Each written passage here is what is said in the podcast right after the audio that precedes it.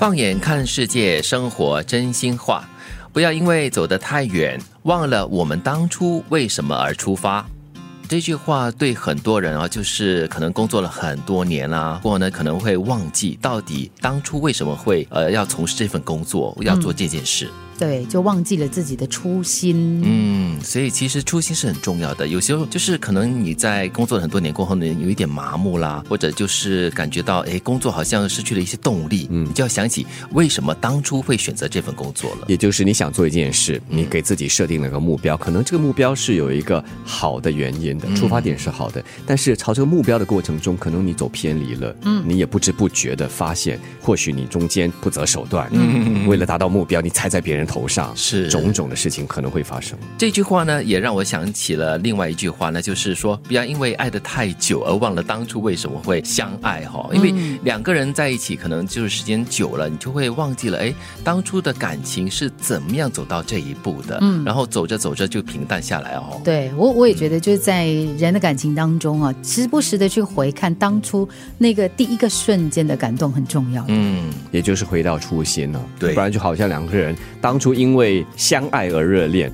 但是后来呢，就变成为了在一起而在一起。嗯，你不是担心没有人爱你，你是担心没有人用你想要的方式爱你。你的担心是对的，因为只有你自己才能以你想要的方式爱自己。嗯，因为你才清楚你自己要什么呀，是不是这样子的意思？就是说，呃，你要懂得自爱，因为你没有办法让对方或让任何一个人哈，可以以你想要的方式来爱你。我觉得是不要对别人有这种奢求。嗯。自爱是一回了，再来就是呢，就让对方有这样的一个权利和选择的空间，用他的方式来爱你，然后你要接受这样的方式。对，特别是如果你接受这个人的话，人这一生中会遇到八百二十六万三千五百六十三人，会和三万九千七百七十八人打招呼，和三千六百一十九人熟识。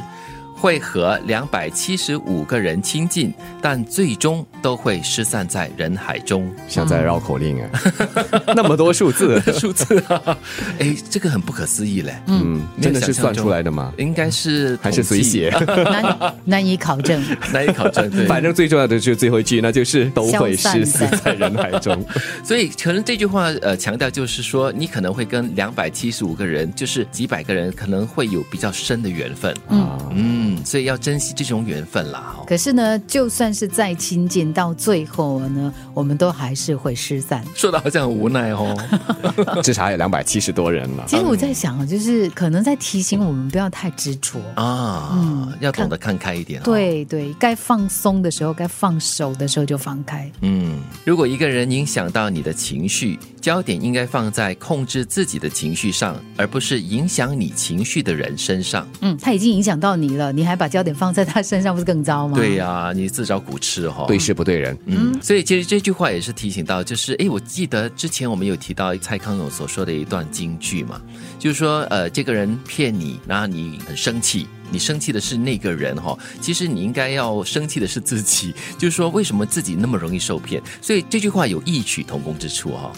当你足够努力的时候，你才会拥有选择的权利，拥有更好的选择。嗯，首先哈，你足够努力，你可能就会得到更多的资讯，然后你才知道哦，原来可以选择有这么多。嗯，你足够努力的时候，你才可以得到更多的资源。嗯，那这个资源呢，就让你有更多的选择了。用在感情的世界里呢，有一些人会觉得说，嗯，我要去认识很多不同的人，然后我才可以去对比，我才可以知道真正适合我的那个人是谁。选择也就多了，所以你要努力去认识人啊。